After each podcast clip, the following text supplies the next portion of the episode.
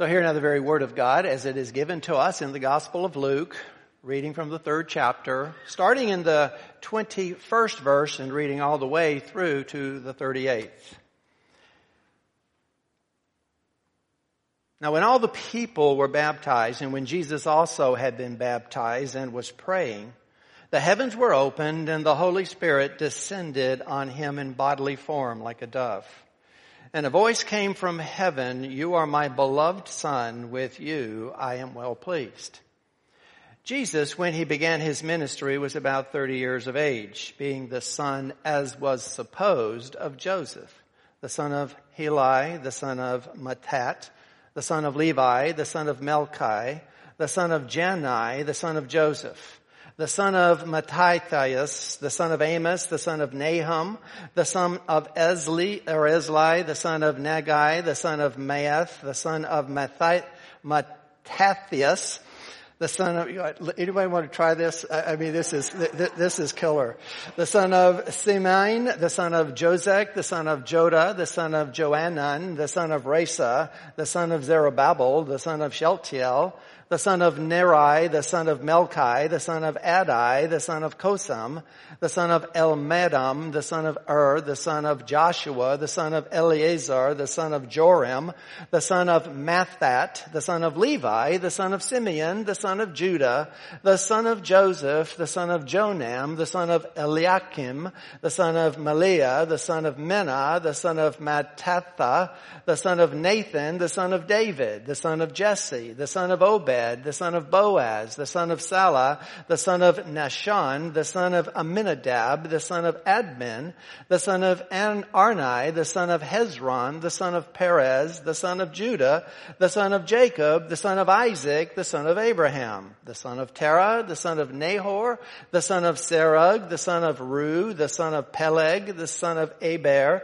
the son of Shelah, the son of Cainan, the son of Arphaxad, the son of Shem, the son of Noah, the son of Lamech, the son of Methuselah, the son of Enoch, the son of Jared, the son of Mahalalel, the son of Cainan, the son of Enos, the son of De- Seth, the son of Adam, the son of God. And may, and may the Lord bless this reading of His Word to our understanding this morning. Let's ask Him to bring it alive. Lord, I know that these two segments, the baptism and this genealogy, don't normally seem like they go together. And I pray that you would give me clarity and that you would do what I cannot possibly do, which is to make sense of this. And so I ask that you would speak through me the, the, the words that you would have me say.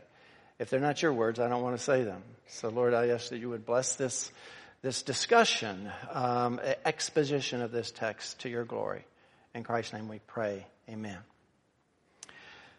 Well, I'd like to start out this morning by rereading just a few of the verses that Brother Clayton read earlier um, from the fifth chapter of Romans. They go like this. Therefore, as one trespass led to condemnation for all men, so one act of righteousness leads to justification and life for all men. For as by the one man's disobedience, and he's talking about Adam and his act of disobedience, the many were made sinners, so by the one man's obedience, and of course he's talking about Christ and his act of obedience, the many will be made righteous. Now I know you don't like it when I say this, but I can say the closing prayer now and offer the benediction and we can all go home. Because basically that's my whole message right there in extraordinarily concise language.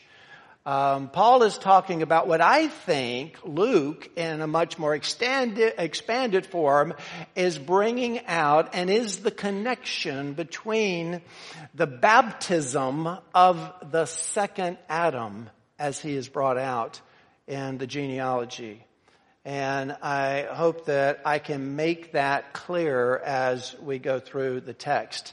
Now, uh, as far as our our uh, study here of Luke and making our way through um, this gospel, Well, we have come to uh, a, a, transition. I've been telling you for weeks that we're in a transition. Well, we've come to the end of that transition. A transition between the nativity story and the beginning of Christ's ministry. And during that transition, we have been focusing on John the Baptist, his place in redemptive history, his calling, his life, his words. And, and he's been the focus during this transition, but we're going to wrap that up now today, and our focus is going to turn to the ministry of Christ. And what better way to do that than to have both of these men standing in the Jordan River while Jesus is baptized, really beginning of his business, he must increase, and beginning of the wane of did I say business? The beginning of his ministry as John the Baptist ministry begins to wane. Uh, it's all those names. Who knows what I'm going to say, you know, uh, after reading all those names. But nonetheless, that's what we are seeing. And as part of this, we are going to see the, the declaration again of the affirmation of who the Christ child is. So what I want to do is I want to kind of step back and remind you of something that I have brought out over and over again as we have made our way through these first three chapters of Luke. And that is his focus on the attestation or the affirmation of who Jesus is. It has been a major part of what he's done, a major part of the theme. Started out with Gabriel, Gabriel coming from heaven, telling um, Zechariah and then Mary of who Jesus was going to be. Then the meeting between Elizabeth and Mary and John jumps in Elizabeth's womb.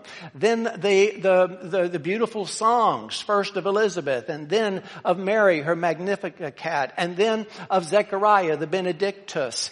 And then the, the child is born and heaven opens up. The Shekinah glory of God comes down to attest who he is. An angel tells some shepherds who he is, and then the heavenly host come to verify that.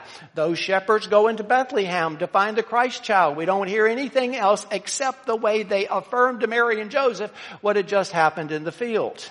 Then we had the testimony of Simeon and the testimony of Anna, the testimony of Jesus himself as a 12 year old when he comes to the temple. And then finally, over and over again, the testimony of John the Baptist, the voice crying in the wilderness, make straight the way of the Lord.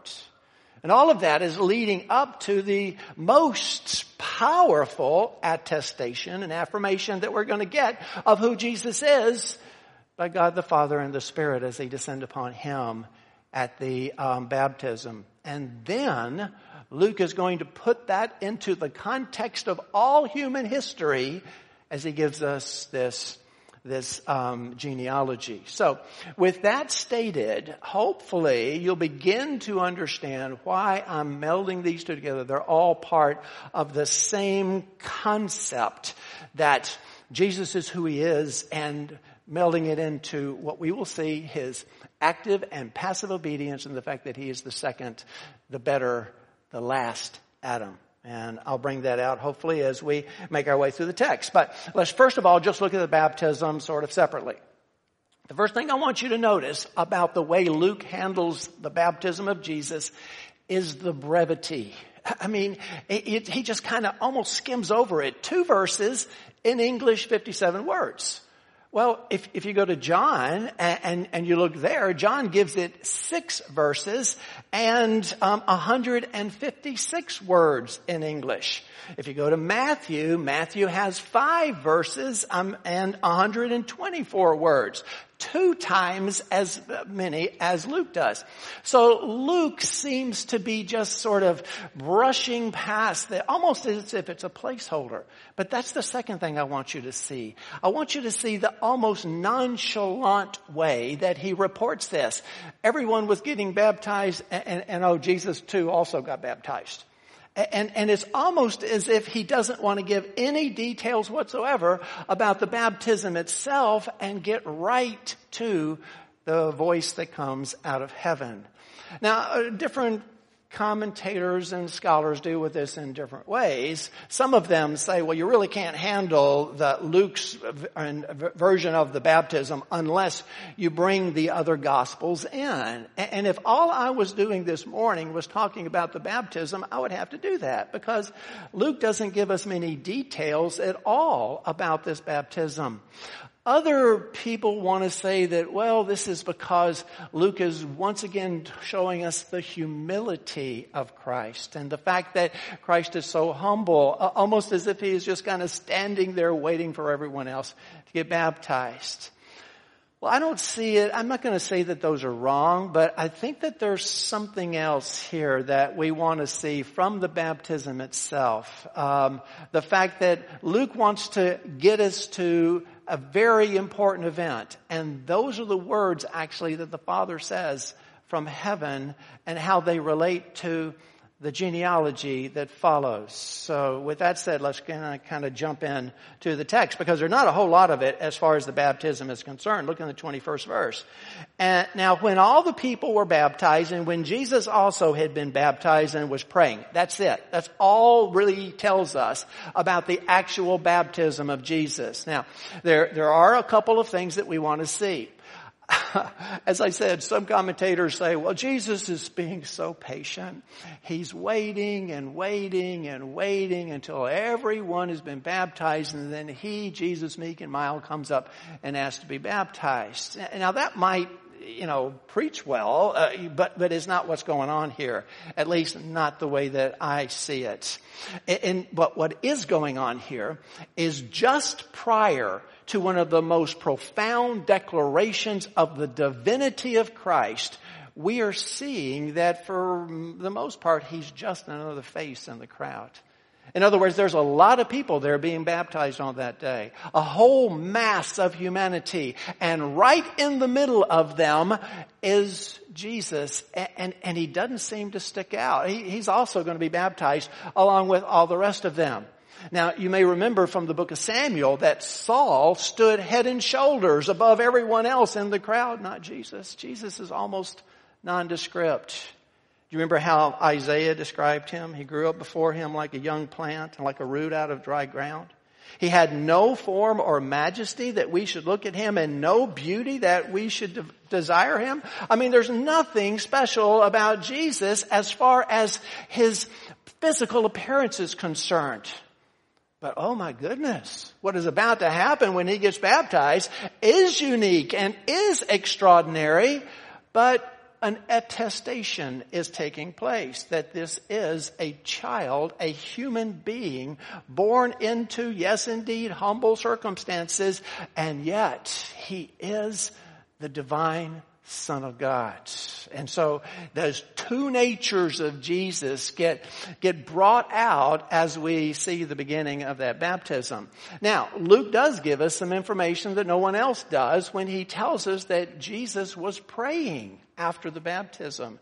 And, and, and isn't that a good way to start off our discussion of the ministry of Christ? Because guess what? When Jesus prayed, things happened.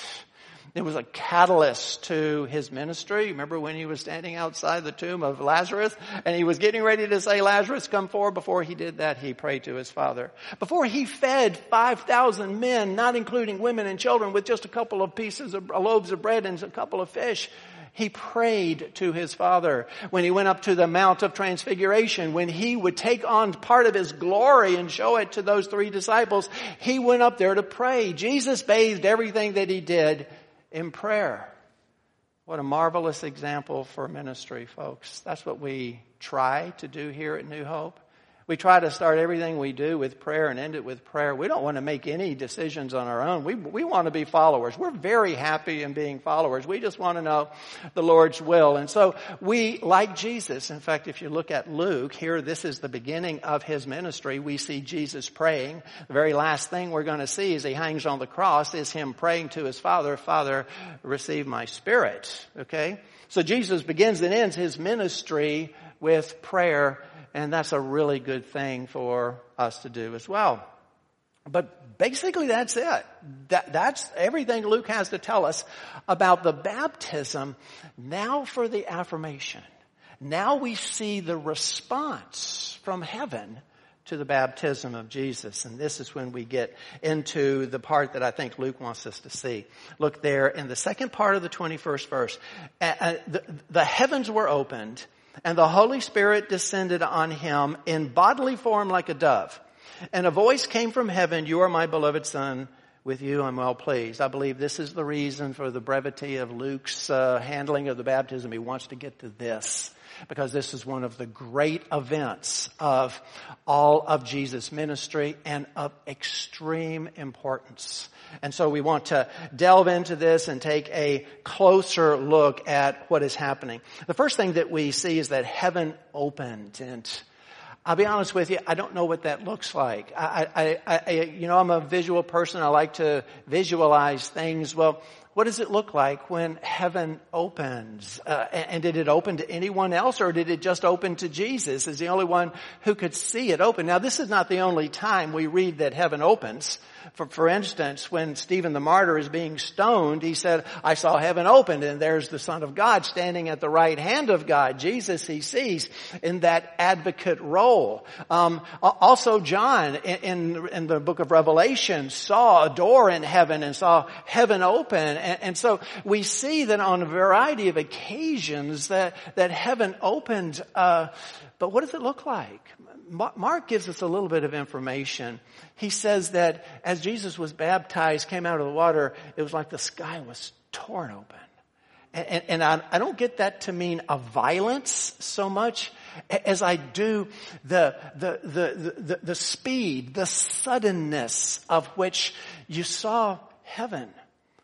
And, and, and even though I can't visualize it in my mind, it kind of gives me the impression that heaven is a dimension and not just a place that is so far away. Actually, this is Kay's idea, and I've shared it with you many times. This was her view of heaven, and, and, it is my view now, is that heaven is not on top of the stars. It is not some place so far and distant away that it is unreachable, untouchable. In fact, it's right there on the other side of that wall.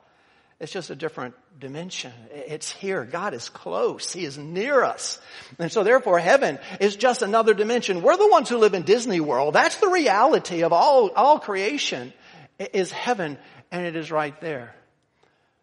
So regardless of how Jesus could see heaven, heaven opened.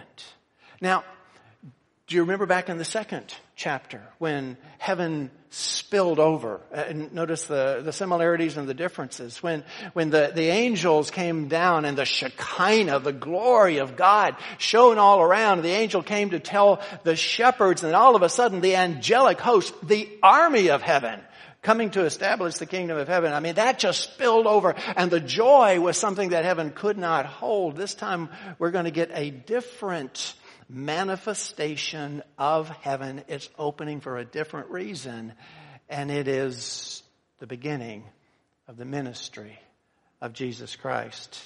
And this is what we read about that, that the Holy Spirit descended on him in bodily form like a dove. Um, Luke's the only one who tells, adds that in bodily form to us, uh, for us. And, and what that does, that takes out the possibility that this is symbolic you know, that in some way the Holy Spirit appeared or that it was an apparition or a shadow. In some bodily form, most likely an actual dove, the Holy Spirit descended upon Christ. So what does that mean? Why, why a dove? What, what, what is the significance uh, of, of a dove? Well, people kind of pull from scripture the various things about a dove. We know from the flood that a dove represented the grace, the mercy of God as he caused the waters to recede. We hear that we are to be wise as serpents and innocent as doves. So doves represent uh, innocence. Rep- they represent purity. But e- even though those are important and infinite qualities or qualities that Jesus has in an infinite measure, I'm, I'm, I don't think that's exactly what the reason that we see the Holy Spirit descending like a dove. Because you see, doves are also gentle. They, they, they almost are like feathers. They just kind of float. They have this sort of gentle nature. And so in other words, when the Holy Spirit comes upon Jesus, it was not violent. And, and, I know I've shared this with you multiple times, but it bears repeating. It wasn't a violent, uh, there wasn't any violence when the Spirit came upon Jesus. It, it, was smooth. It was gentle. Now the reason this is so important, the, the reason this is a vital distinction is because over the millennia in the church, so many heresies have developed about this particular event. That Jesus was just a man up until now. The Holy Spirit came upon him and he became some kind of mongrelized God-man at that time. The Spirit giving him special powers and accomplishing many things through him and then leaving him as he was on the cross. That is not what is happening here and that's heretical. There was never a time that Jesus was not God from an egg in Mary's womb all the way through his development, there was never a time that it was not fully God, fully man in that most unique of all beings that has ever lived on this planet. And so therefore, that's not what's happened. And in fact, it's exactly the opposite. You see, when the Holy Spirit comes upon people in scripture, there's almost always violence. If you go back and look at Samson and Saul and David in the Old Testament, we are told that the Holy Spirit rushed upon them. That's a word that means like a violent wind that came upon them. And the reason is, is because you have absolute holiness and absolute defileness and, and, or defile, defilement, I guess it would be. And when the Holy Spirit comes upon that which is defiled, there is a, there, there's a, a, problem that exists. It, it's, it's like, it's like opening an, an airplane door at 30,000 feet. You know, when the pressure equalizes, it's going to be violent. They're going to suck you, it's going to suck you right out of the plane. But if you open the same door on the same plane when it's on the ground, there's no uh, violence because they're the same. It's the same pressure. When you have a hot front and a cold front that meet each other, you get hurricanes. When you have a hot front and a hot front that meet each other, nothing happens. So in other words, when the Spirit came upon Jesus, it came like a dove. No, no, no violence. No, no Pentecost. Remember what happened at Pentecost when the Spirit came in and it was a violent wind? Well, not, not for Jesus, you see. So far from this being the beginning of his divinity, this is actually a, the way I read it anyway, this is a statement of his divinity. Another affirmation by the Holy Spirit that, uh, yeah, I, am here to, to minister, to empower, I'm here to be with, I'm here to uh, enhance the ministry, to bear testimony of who he is, but I am not here to make this man divine because he's already divine, witnessed by the Spirit coming upon him like a dove. Well, the Spirit comes like a dove, and then we hear a voice from heaven. And this voice is the quintessential affirmation.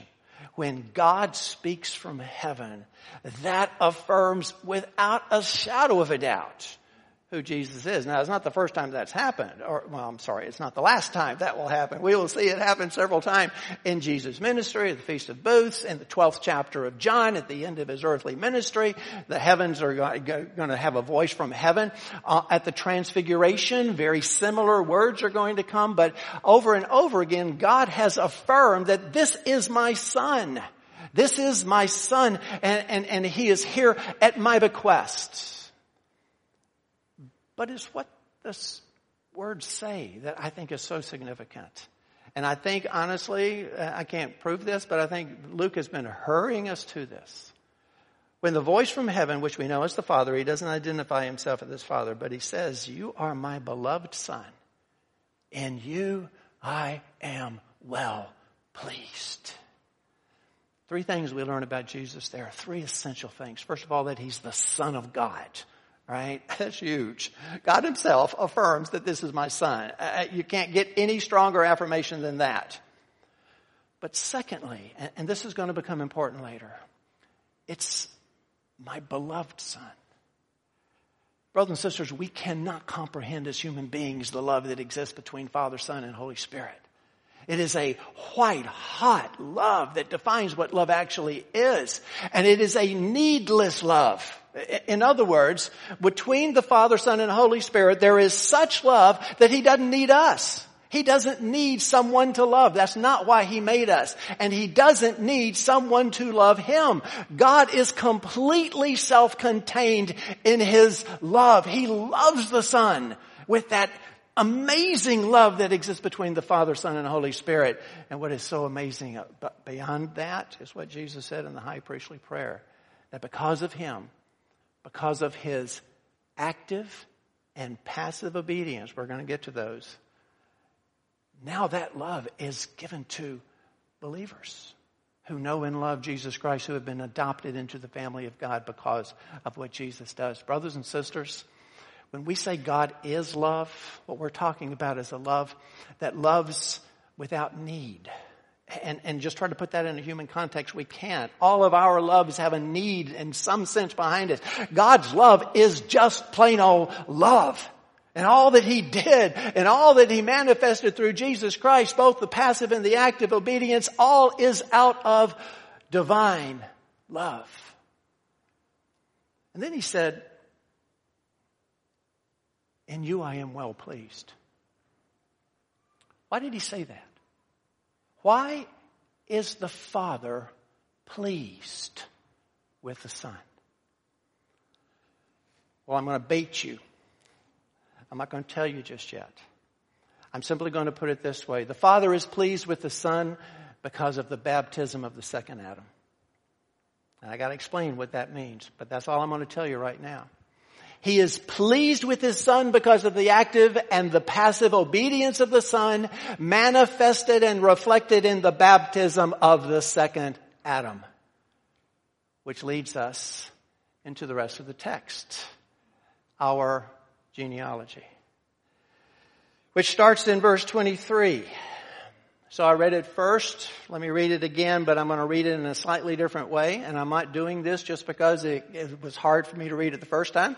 I'm going to do it because I'm trying to make a point to you about genealogies. Jesus, when he began his ministry, was about 30 years of age. Being the son, as it was supposed, of Joseph, the son of Heli, the son of Matthat, the son of Levi, the son of Melchi, the son of Jannai, the son of Joseph. Jump to the 38th verse. The son of Enos, the son of Seth, the son of Adam, the son of God. Now there's something we need to realize about Hebrew genealogies. Genealogies are simply a recounting of a historical biological progression of generations from one to the next. And the Hebrews were actually very good at keeping detailed genealogies. But when we see genealogies in scripture, they're not there for that purpose. Uh, we don't have a genealogy in scripture so that we will be able to count the number of generations so that we can date the world or so that we can see this or that historically. Because you don't have to look very deeply to see that many of the generations are skipped. And, and sometimes they, it almost looks like they're picking and choosing what they want to include in the genealogy. So when we talk talk about genealogies in scripture, we are talking about something that tells a story and is not necessarily the biological or historical gener- flow of generations. Now, now, those without a really full understanding of this will try to convince you, oh, we found an error. Look at this. Look, look, especially Matthew's genealogy in the first chapter of Matthew, we're going to make a comparison. And Luke's genealogy here, Look at all the differences in this. Obviously, they just messed up and they didn't realize what they were doing and so they got it all wrong. This means that their the Bible is not inerrant or infallible because this is a big glaring mistake. That is so arrogant. Plus, it's also wrong. Because, you see, if, if I can explain it this way, the analogies of scripture compared to a detailed historical and biological narrative, uh, a, a, genealogy is kind of like a technical document that explains how something works compared to a poem. Now, a poem may cover the same ground as the technical document, but it's not trying to be absolutely accurate. There's a reason, there's a purpose for the poem. There, there, there is something it's trying to get across, and that's exactly the same that is here with these genealogies. And, and, and, the great example that we have before us, uh, indeed, are the genealogies of Matthew and the genealogy here of Luke. Because you have to go very far to see, whoa, these are different. I mean, from Abraham to David, they're, they're uh, identical, those 14 names, but that's it. I mean, only a couple of names are the same and every other name is different. So, what? They're supposed to both be the genealogies of Jesus Christ. So uh, how do you reconcile these two together? Well, uh, traditionally, the way that most scholars and many people have reconciled this is to say, well, Matthew has given us the genealogy of Joseph, while Luke is giving us the genealogy of Mary. And, and, actually those who adhere to it sometimes get extremely dogmatic about that.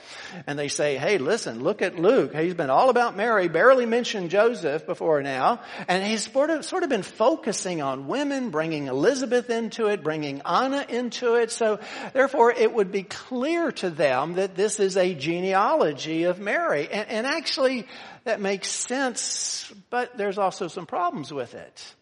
After all, Joseph's name is listed here and not Mary's. After all, genealogies traditionally in the Hebrews were almost always the genealogy of the father, the legal father uh, of, of, uh, of the child.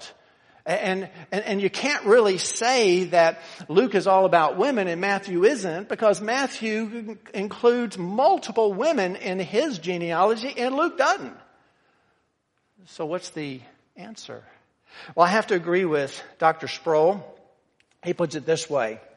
Um, he says, I don't know how to resolve the question, and I leave it in the hands of the experts who deal with such questions. That's a good way of saying, I don't know.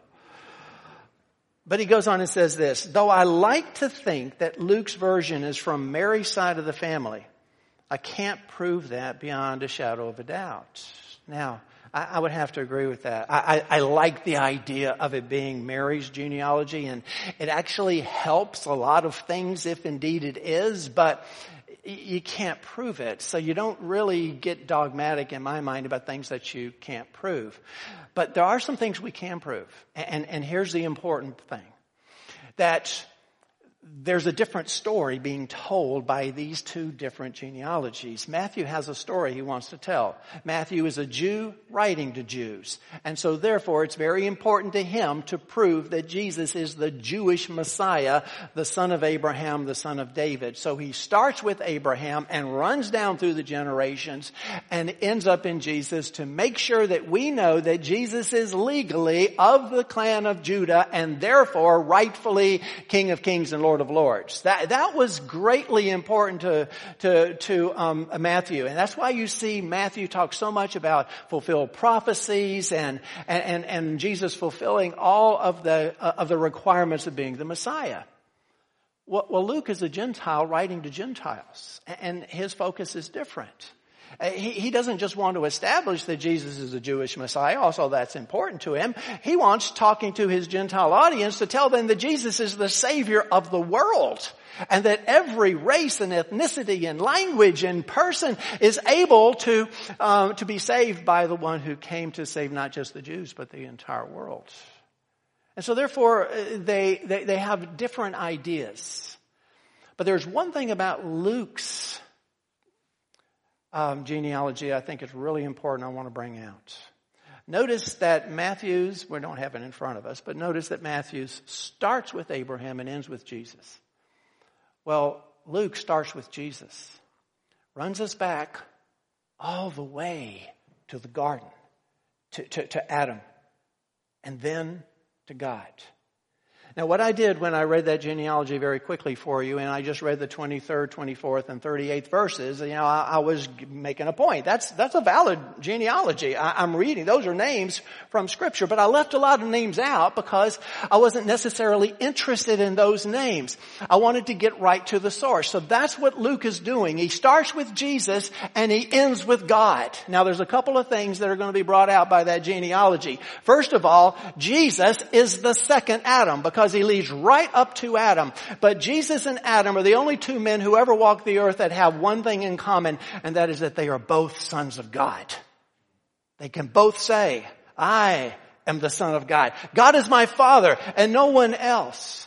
And that is the reason I believe a comparison is being made here between Adam and what he did and Jesus and what he did. And also it's an affirmation because not only is Jesus the son of Adam, which makes him human, but he is also the son of God, which makes him not human.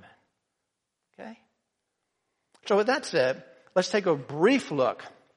I'm not going to go into any detail here. Let's just take a brief look at the way that this is organized, starting back in the 23rd verse. Now, when um, Jesus, when he began his ministry, was about 30 years of age. Well, that's valuable information. I mean, that's the only place that we find out how old Jesus was. And that helps us calculate his age when he was crucified, when he was born, and, and all those kinds of things. Now, you should know that the Greek is not that accurate. It, it, doesn't exactly 30 years old. It could have been in his 30s, uh, in his early 30s. But I kind of think that he actually was 30 years old because if you go back to Numbers in the Old Testament, you find that 30 was the age that a priest began his service for the Lord between 30 and 50. And Jesus, who was a high a priest, the high priest of the order of Melchizedek, it just seems fitting because we're going to talk about fulfilling all righteousness. It just seems fitting that Jesus would have started his ministry at the same time that priests did um, at, at age 30. Well, then he goes on as he begins to lead into the um, the genealogy, saying, "Being the son as was supposed." Now, the editors of the ESV put that in parentheses. I don't think the other English versions do, at least the ones I checked. Being the son as it was supposed of Joseph, the son of Heli or Heli. Now, now, what what that does actually doesn't that open the door that this could be Mary's um, genealogy? Okay, it was supposed that this was the genealogy of Joseph, but he wasn't because Joseph wasn't actually his father, and both Joseph and Mary knew this. Now, what it also brings to our attention is everyone else thought that Jesus was the biological son of Joseph. I mean, we get uh, statements like this all through scripture, reading from John 6. Is not this Jesus, the son of Joseph, whose father and mother we know? Everyone supposed that Jesus, because he was raised in Joseph's household, was indeed the biological son of Joseph, but he's not. And that's the point that Luke is making with this all important genealogy. Now, from that point, we jump to the important part of it, which is the 38th verse, the son of Enos, the son of Seth, the son of Adam, the son of God.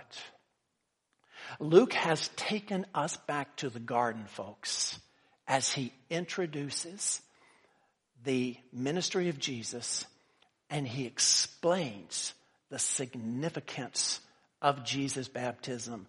Why on earth was Jesus baptized by a man who proclaimed a baptism of repentance for the forgiveness of sins. Why was Jesus baptized? Well, I think Luke tells us in the genealogy by taking us all the way back. Like I said, he takes us first back to Adam, the first Adam. Now you need to realize something else about Jesus and Adam. Um, and, and forgive me we're, we're going to have a theology lesson this morning. And, and, and if you go to sleep when you hear the word theology, shame on you. And I mean it. I, I'm saying shame on you. Because what I'm about to reveal to you is of huge importance to your salvation and your eternity. It doesn't mean that if you don't know this, you're not going to be saved, but this explains why you, if you're a believer in Jesus Christ, can actually stand before God in heaven, gain entrance into the New Jerusalem. So anyway, with, with that said, He's the son of Adam. Adam and Jesus were both under a covenant. Now, if I wanted to, I could take you through the covenants. I mean, it's pretty amazing. There were basically six covenants. We've had five of the names listed here. Jesus and David and Moses and Abraham and Noah and, no, I left Moses out. Moses wasn't in there. I'm sorry. He's the one that was left out because we end up with, with Adam. And Adam, as far as the humanity was concerned, was the only covenant of works. He was a covenant based on works. All the rest of them are covenants that in one way or another are variations of the covenant of grace. But Adam and the second Adam, born of woman, born under the law, was also subject to the covenant of works. Now, as far as Adam was concerned, the covenant of works was real simple. To use the language of life explored, I'm giving you a paradise of yes and a single tree of no. I'm giving you one single tree that you cannot eat from.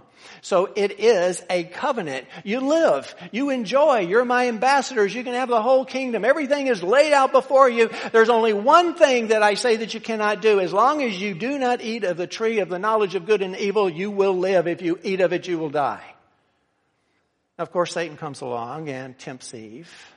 And the first thing that he says, oh, oh, you won't die. Don't worry about it. You're not gonna, that's not gonna happen to you. And in fact, the reason God doesn't want you to eat that fruit is because your eyes will be open and you will be like God.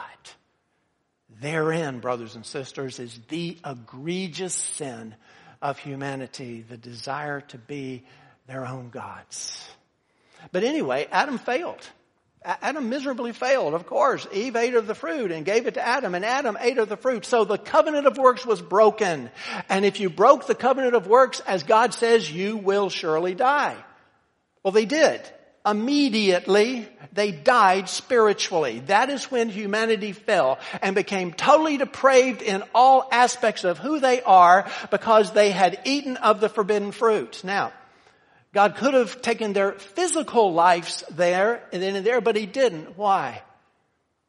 Well, because he already knew that the second Adam was coming and that there would be a second chance for all of humanity to be redeemed and returned to the garden through the active and passive obedience of the second Adam. And so therefore he played, made it clear as he handed out the great curses. He said, I will put enmity between you and the woman and between your offspring and her offspring. He shall bruise your head and you shall bruise his heel. Talking about the second Adam. See, brothers and sisters, when we talk about the second Adam, we're talking about a second chance. I also want you to know what Paul says to the Corinthians. He puts it this way. Let me see. Where did I put it? Thus it is written, the first man, Adam, became a living being. The last Adam, a life-giving spirit. Brothers and sisters, Jesus is not only the second chance, He's the last chance. He's the last chance that humanity has to avoid the condemnation and the wrath of God. And so the first Adam fell, and all of redemptive history since then is leading up to the time that God would once again change the options, change the landscape, the spiritual landscape of humanity by sending his son. Now, brothers and sisters, I know that I'm speaking theologically. But let's, let, let, let's get back here. Let's get back to the question that I asked you earlier. Why was Jesus baptized? What does it mean? What was the significance of his baptism and why was he baptized? And what, and, and what way does him, him being the second Adam add into that? Well, before we can answer that question, we have to talk about the obedience of Jesus. There's two different kinds of obedience that theologians talk about when we talk about Jesus. The passive obedience and the active obedience. Now I've mentioned it several times, but let me kind of explain what that means. The passive obedience of Jesus is his trip to the cross. He came for the purpose of forgiveness of sins. For the Son of Man did not come to be served, but to serve and to do what? To give his life as a ransom for many. That's his passive obedience. Father, is there any way that this cup can pass from me? The answer from heaven is silence. And so he knows there's no other way. And so he passively goes to the cross. Could he have called down legions of angels and changed the whole scope of things? Absolutely. Could he have come down from the cross as those mockers who were goading him told him to do? Absolutely. Did he know why? Passive obedience. The passive obedience is reason that he came to be baptized according to John's baptism because it was an act of obedience and repentance even though Jesus didn't need to repent. So anything that led Jesus to the cross so that he could atone for the sins of those who put their trust in, in, in, him. If you trust Jesus Christ as your savior, then he paid for your sins. He took your sins upon him as he hung on that cross and God poured out his fierce wrath, an eternity of wrath on that person so that your sins would be forgiven once and for all and done with. That's passive obedience of Christ. And you are saved. You're forgiven by the passive obedience of Christ. But be careful and listen to what I say. That doesn't get you into heaven. Okay? Gets you, keeps you out of hell, but it doesn't get you to heaven. You see, if you go back and read 22nd chapter of Revelation, You'll hear that nothing defiled is ever going to enter into the kingdom of heaven. It's absolutely pure. And all uh, immorality and idolaters and all of those are outside uh, of, uh, of, of God's presence. And so therefore, nothing that is sinful or defiled will ever stand in the presence of God. Now, you're a forgiven sinner if you put your faith in Jesus Christ, but you're still a sinner. And even forgiven sinners are not going to stand in the presence of God. You need something else. Let me explain in a very bad analogy. I just want you to imagine that a man was an embezzler, embe- embezzled millions of dollars from his company. Let's say it's a government agency. Millions of dollars he embezzles, he gets caught, he goes to jail, he serves 10 years, and he is released. Your debt to humanity is paid. You are free. You are no longer held guilty for that sin, that transgression. You paid it off, and off you go into the world, and you walk into my office and, and apply for a job as my bookkeeper. Well, you're forgiven. You, you, you paid your debt, yes. But do I want to put you in charge of my finances? You're an embezzler. You always will be an embezzler. You're stained. You're defiled. That name will follow you. You're a sinner. You always will be a sinner that will follow you. How on earth are you going to stand in the presence of an almighty, all holy God when you have a history of sinfulness behind you? The active obedience of Christ. And that's what's happening at the, at the, at, at the, the baptism, you see. It's the active obedience. And what that means is the zeal that Christ had to keep his Father's word. Every jot and tittle, every single thing. Jesus doesn't need to be baptized, but you do. Jesus doesn't need to repent, but you do. Jesus doesn't need to be forgiven, but you do. And his active obedience is crafting, weaving together a robe of righteousness that he then offers and gives to you. So when you stand at the gate of the kingdom of heaven and ask for entrance, it is not your old sinful self who has been forgiven that is seen who will stand before God, but it is rather a perfectly, completely righteous person. Because you don't have your own righteousness. You are clothed in the righteousness that was won by the active obedience of Jesus Christ. And that, brothers and sisters, is why it is so important that Jesus says to John the Baptist, when John the Baptist says, oh, wait a minute, I shouldn't be baptizing you, you should be baptizing me. And remember what Jesus said to him? Let it be so for now. Why? To fulfill all righteousness. I don't need righteousness. He doesn't have to do that. He did it for you. And he did it for me. So, what does the Father mean when he says, in you I am well pleased? When, when, when he looks at Jesus in the Jordan River being baptized, after he's baptized and Jesus is praying, and the voice comes out of heaven and he says, you are my beloved son, and I am pleased in you. What is he pleased in? The fact that Jesus is being righteous? No, God already knows he's righteous. The Father and I are one. If you've seen me, you've seen the Father. Okay? The Word became flesh and tabernacle amongst us. We have seen His glory. The glory is the only Son of the Father, full of grace and truth. God already knows that Jesus is perfectly righteous. God already knows He's not going to sin. He doesn't need to be pleased with Jesus because Jesus was, was, was being righteous and good. He is pleased with the Son because of His passive and active obedience on your behalf because of the love of God. So, what does this mean to you?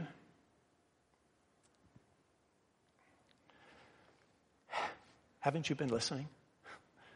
Where have you been for the last 20 minutes if you ask that question? What does this mean to you? It means everything. It means life and death. It means eternity in heaven or hell. It means being in the presence of God or being cast out into the outer darkness where there is weeping and gnashing of teeth. You cannot stand in the presence of God unless you are clothed in the righteousness of Christ. Period. And so it means everything to you that Jesus was proactively, actively obedient on your behalf so that you could stand in front of a holy God. Now, you're forgiven because of his passive obedience. He paid for your sins so that you wouldn't go to hell. But he provided you with his righteousness when he lived the perfect life. Now, if you're a believer, what do you do with that? Especially when you consider what the Father said to the Son You're my beloved Son. I love you with a deep love that no human being can possibly comprehend. I love you so much that I am pleased with the fact that you are accomplishing the task that I sent you to do so that these people who I really don't need, I don't need to love them and I don't need their love, but because I am love, that love is expressed in my sending my son to die on a cross and to live a perfect life so that you can spend an eternity with me. How do you respond to that? Drop to your knees and praise the God of heaven in absolute awe. Do you realize how little we think about that? I know that so many of you are going through so many trials and tribulations. Our family is too. I know what it's like to go through times of the valleys What's going to get you through that? What is it that is going to get you through triumphantly? Not yourself, not your own strength, but it's the love of God. It is to bask. It is to, to, to inundate yourself, to fall into, to live, to surround yourself with the love that is already there, the love of God, because the love of God is never, ever, ever going to forsake you or abandon you. If you're not a believer, I'm not going to pull any punches with you. I hope you've kind of figured that out by now. If you're not a believer, you're lost. If you're not a believer in Jesus Christ, you're condemned. If you are not protected by the passive and active obedience of Jesus Christ, then there is no way that you will ever see the kingdom of heaven. It simply won't happen. So how should you respond to this? Well, that's the reason John the Baptist is here. That's the reason Jesus is getting baptized for you. Repent, for the kingdom of heaven is upon you. Repent and be baptized. Turn your heart and your mind and your soul to God. What did we read earlier from Isaiah? Return to me because I am the God of salvation. And that's the only way that you will benefit from the greatest gift that God has given you. And the greatest gift that God has given you is the baptism of the second Adam through his passive and active obedience. Amen. Let's pray. Lord, how can we do anything but fall to our knees and thank you? What can we do? What can we say? How can we articulate the gratitude that we have. It's fallen human gratitude, and so therefore it pales. It, it is cheap and tinny compared to the love that sent your son and the love that he expressed every moment of every day as he resisted every temptation to craft and weave a robe of righteousness for us so that we could be united with you. Lord, I can't comprehend that love. And I can only pray that there will be no one who's made it this far through this message who doesn't know you, who will not come to you in repentance and beg for your forgiveness and accept your passive and active obedience. In Christ's name we pray. Amen.